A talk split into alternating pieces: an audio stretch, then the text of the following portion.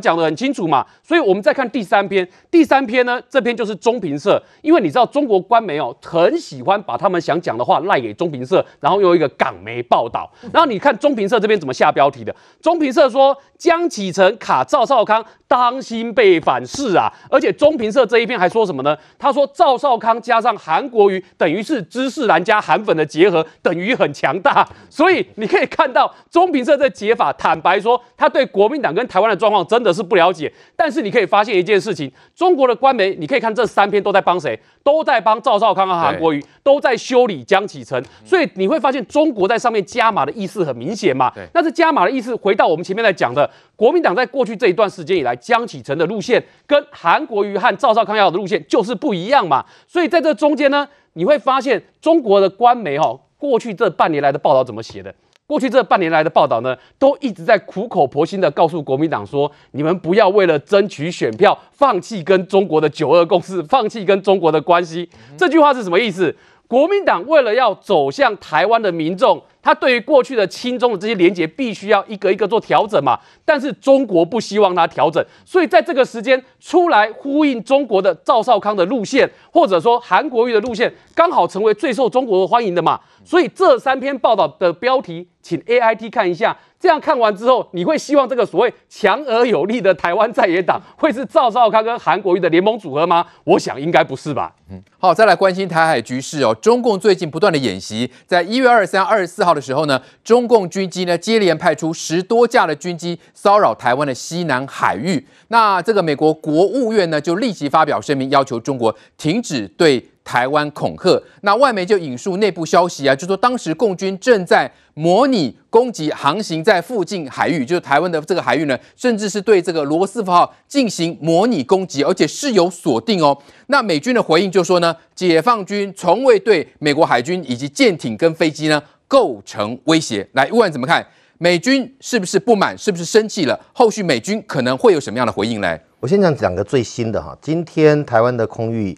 美军台湾的在空巡逻机还有共机都在这个空域啊，你就知道这空域非常重要。另外一个新的事情是，那个布林肯呢，他在国务院有发表一个看法，就是这看法很特别，说美国会先跟盟国步调一致后，再来谈跟中国的往来。哦，哎，这个是很有意思的先后顺序哦。那盟国的盟友里面，他这几个发言都包括台湾，也就是我对中国的 engage engagement 好，对中国的这个接触，要盟国的脚步一致。嗯其实最难搞的还不是台海，印度。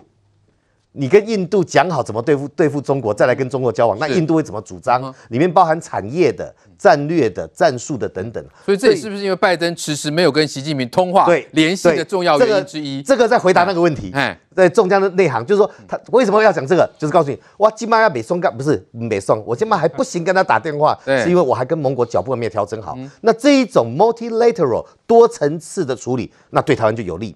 那回到最近这些空域的发展哈。精彩的点在一月二十三嘛，一月二十三哇，共军弄了一大堆飞机。我认为这个新编组在未来的演习，我们会看到他到底想干嘛。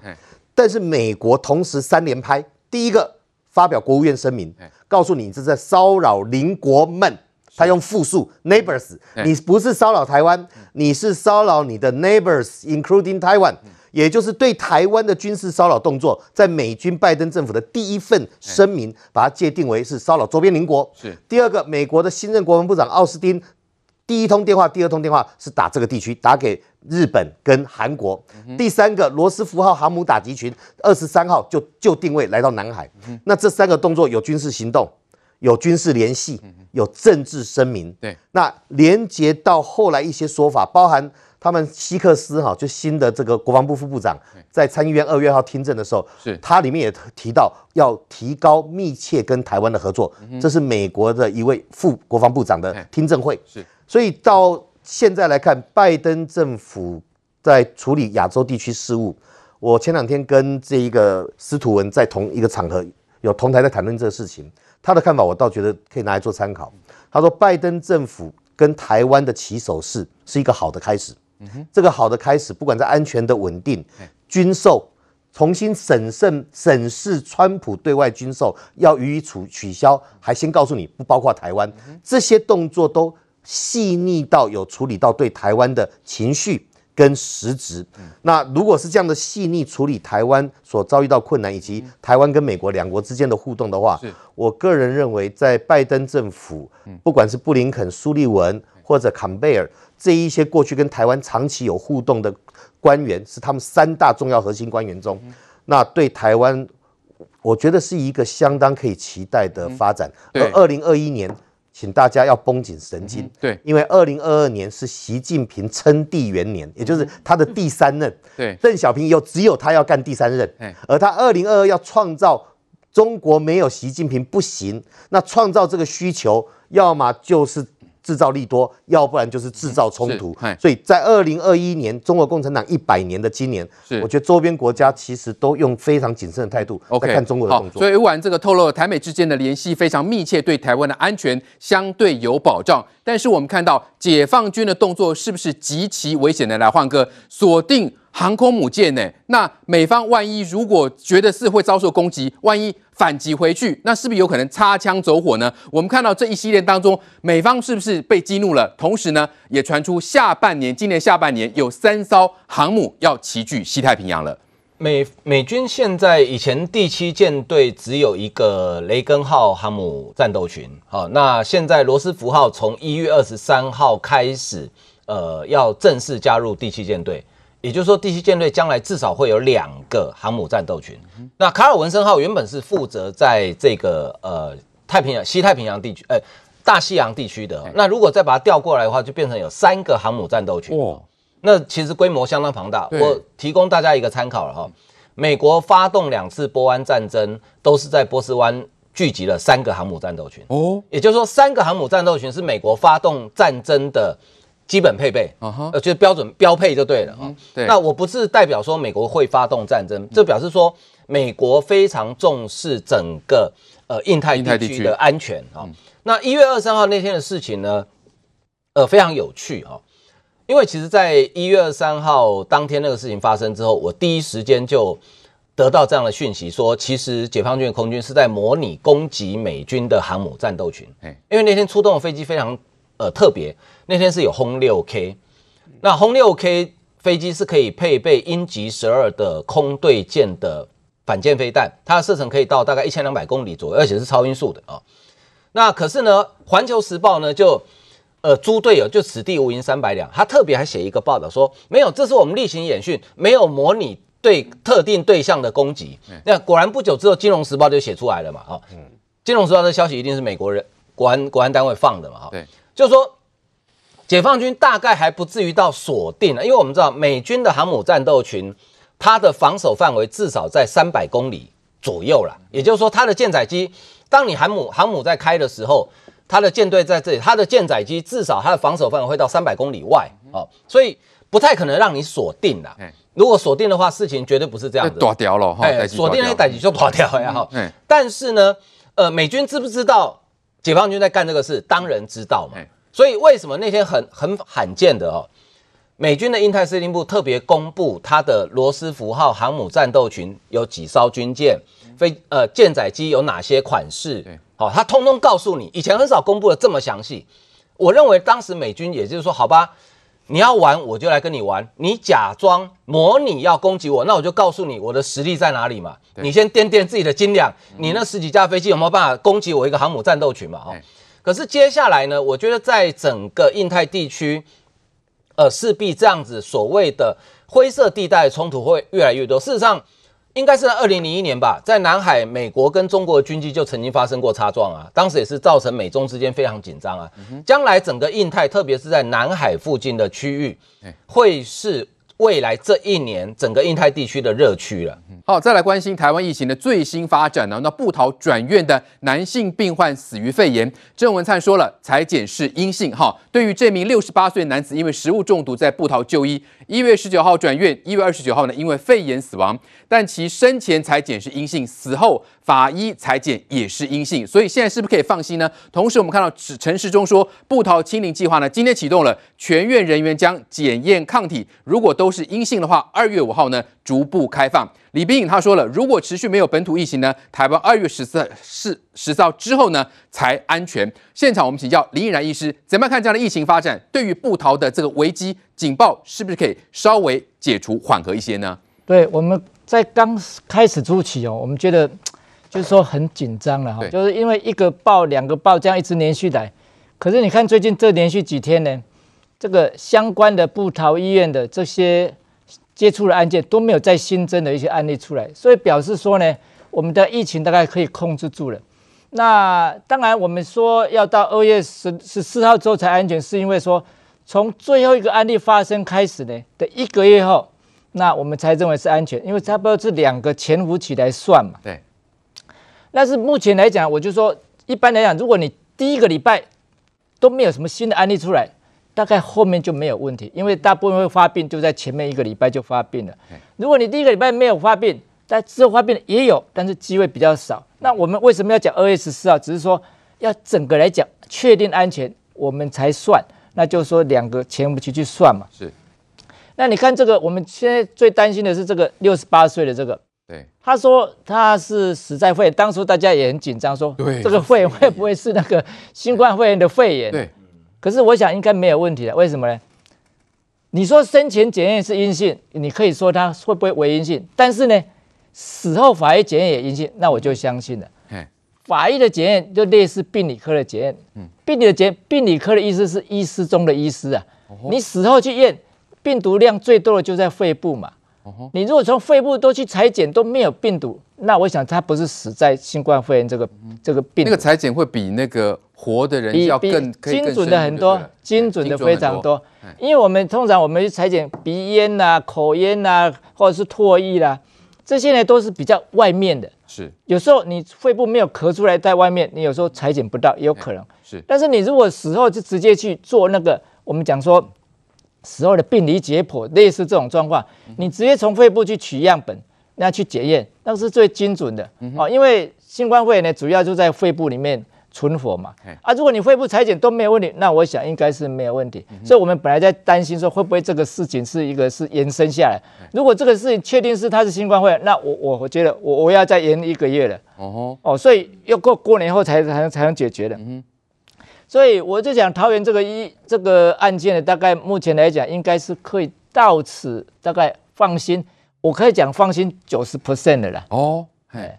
因为没有新增的案例嘛，如果一直有新的一直在报，我就觉得不太放心了。是，那事实上他现在开始在验检体，在验抗体。嗯哼，验抗体的目的呢，就是说他要了解说，因为你知道那个新冠肺炎有些人得到是没有什么症状的，对，无症状，或者是很轻微的症状，他就产生抗体，他就好起来了。嗯哼，甚至连一点症状都没有，他就有抗体了。你如果可以把这些桃园医院的这些医护人员，包括病人啊、陪病假都做个抗体检验呢，那你会知道当时候的感染到底有多大。嗯哼，哦，因为我们之前都只是验那个病毒嘛，验病毒只是说啊，他身上有没有带着病毒。那在刚开始呢，是因为我们最重要就是避免它扩散，所以我们只验病毒。哦，你反正你有抗体，你也不会传染给别人，那就算了。但是刚开始验。验那个病毒呢，就是验要知道说你还有没有可能再传染，继续传染传播下去。如果你可以继续传播下，那我要把你终止这个传播链，要让你居家隔离，要让你放在隔离病房，你不要再把这个东西散播出去。是。那如果可以去验验看你是事后的追溯，说我们了解说这个医院当时候可能有多少人有有感染过，是。即使他没有症状。我也可以知道说你当时候有没有感染，是。即使你当时候我没有验到你病毒，但是我至少知道你当时候有没有受到感染。这个是我们的目的。好，所以林医师所说的，呃，这个布桃的这个危机呢，现在九十趴是可以这个稍微安心了。不过现在外界也在高度关注疫苗到底是不是能够取得。那因为前外交官谢文吉说啦，台湾比五十几个国家晚拿到疫苗，可能跟政党的意识形态有关。真的是这样吗？陈时中就说。这个是无稽之谈啦！你就是跟国外买，这跟意识形态有什么关系呢？来，明宇，因为现在呢，包括科比都说了，国际上有人向他兜售十万剂，耶，真的吗？这个哈疫苗是可以这样子用兜售的哦，生理食盐水那一家吗？生理啊，没有啦。我觉得就是说，柯文哲他如果说谁在跟他兜售的话哈，他就应该要讲清楚，因为他自己就说这个台北市是不可能自己去卖的啦。他这个要卖的部分，他就说要交给中央来解决嘛。对。那如果说你觉得要交给中央解决，那你就大大方方说出来啊，那不用在那边故弄玄虚啦。所以是。哎，坦白讲，十万剂，十万剂也不是那么多啊，对不对？你十万剂你要用也不够，要用也不够。他是怎么？他又在蹭身量吗？他他就是有人问他啦，他就是想要讲，他就讲了啦。对，那至于说他的那个真的是从哪里来，我是真的不晓得啦哈。那坦白讲，就是说。他他这个时间点在讲这个，我觉得非常不宜啦，因为感觉就是说，现在大家就是有一股声量，就一直在谴责这个指挥中心给他压力，就是说啊，你这个都买不到啊，哈，连以色列这样子的小国，人数比我们少，你都可以买得到，那为什么我们就是买不到？然后甚至还有一些这个政坛上的谣言就很多啦。那我会认为说，这个时间点就是像指挥中心讲，就量力而言，他也是真的尽力在谈判的啦，哈。那我觉得说，就多给他们一点时间，反正还是两个点嘛，就是第一个，台湾的这个状况没有急到说我们一定要打。大家就勤洗手、戴口罩嘛。坦白讲，这个疫苗我们也是要看其他各国施打的状况啦。那我觉得就是说，等到真的进来，对大家有实质的保护力，我觉得这个会比较大家安心。对对，来来，乌兰，这个有国际有人在有这种国际掮客在这样兜售疫苗，有这样的吗？现在不是各国抢翻天吗？还有那个鱼的量，然后可以去去跟什么找谁去兜售吗？我的私塾老师哈李秉颖医师回答太好了，有的话请联络中中于想翔。对 对，有人要来兜售。只要不是卖生理食盐水，那那就介绍给我们那个主管机关去买嘛，转借给我们指挥中心，这种药证才可以用。因为疫苗这种东西哈，特别你知道有很多都要低温保存什么的，对我很难想象用兜售两个字。比如我遇到年晃，哎年晃，我发给杯杯不？这不能开什么？没干嘛吗？不能开什么玩笑嘛？荒唐是吧？因为这个东西有个总量，有 COVAX 平台，有药厂。你知道吗？欧盟为了管制这个都不准它出口了。有人可以拿个十万支，拿个零零七皮箱来兜售哈。我我我其实我是觉得不可思议，我是觉得那个是坏人，他想要骗科 P 的。但是我回到我们疫苗，就是说，这位谢先生哈，是不是一个好的外交官？我不知道，去看他以前考绩吧哈。就是你如果当过外交官，应该很清楚知道台湾外交的困难在哪里。为什么别国买疫苗可以公开签约，但是台湾买疫苗为什么要秘密？对，你知道吗？不是我们要求秘密，哎，是药厂要秘密，哎，人家卖给你说你不可以讲哦，讲了就取消。那这时候回过头逼我们的卫福部要公开，要公开，你是要害他被取消呢，还是幼稚到不晓得中共怎么样打压我们吗？亏你还当过外交官。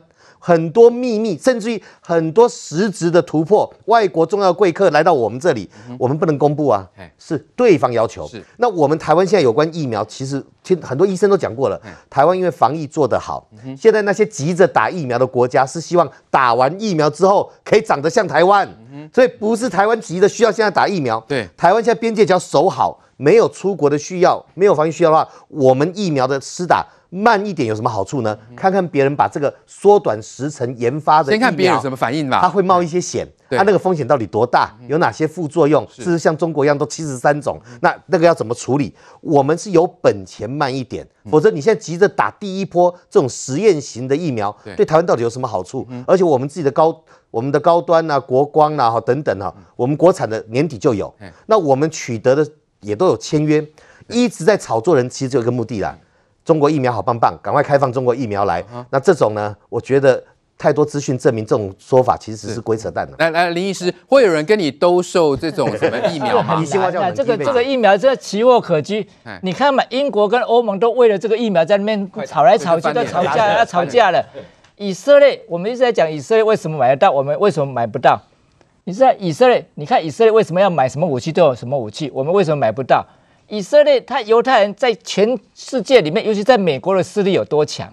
你就想说了，当时候我们口罩国家队，当时候我们的口罩国家有要外销吗？没有，我们是哪一个国家有生产这个疫苗，他一定会限制在他国家先用嘛。对啦，不可能让你先外销嘛，这个是大家可以想象得到的事情。只有中国在外销。对啊。你你你欧洲也像美国一样，你当地生产一定先优先在我国家里面，不然他政府会一定会被他的人民骂死，把他骂死啊！所以当时我你想想，我们的口罩国家队是怎么样的？当时我们不是也赞成我们的口罩不要外不要外销吗？先满足我们自己用。对啊，一定是这样道理嘛！啊，所以当然也有一个好处，就是说人家先做个好像第三期临床实验之后呢，或我们再来看看说有没有副作用，有没有什么会值不值得打？当然也是有这个好处。当然，我还是认为说，我们如果真的需要打疫苗，我们还是要积极去争取的啊。嗯。因为你毕竟你没有打上疫苗，很多地方你去不了了。将来这个打疫苗变成一个护照。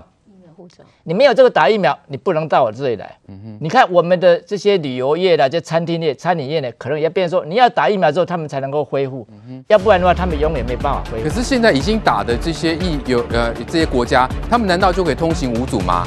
也是现在也是少数国家吧。慢慢的，就是说，因为慢慢会增加。世界卫生组织现在打了最多。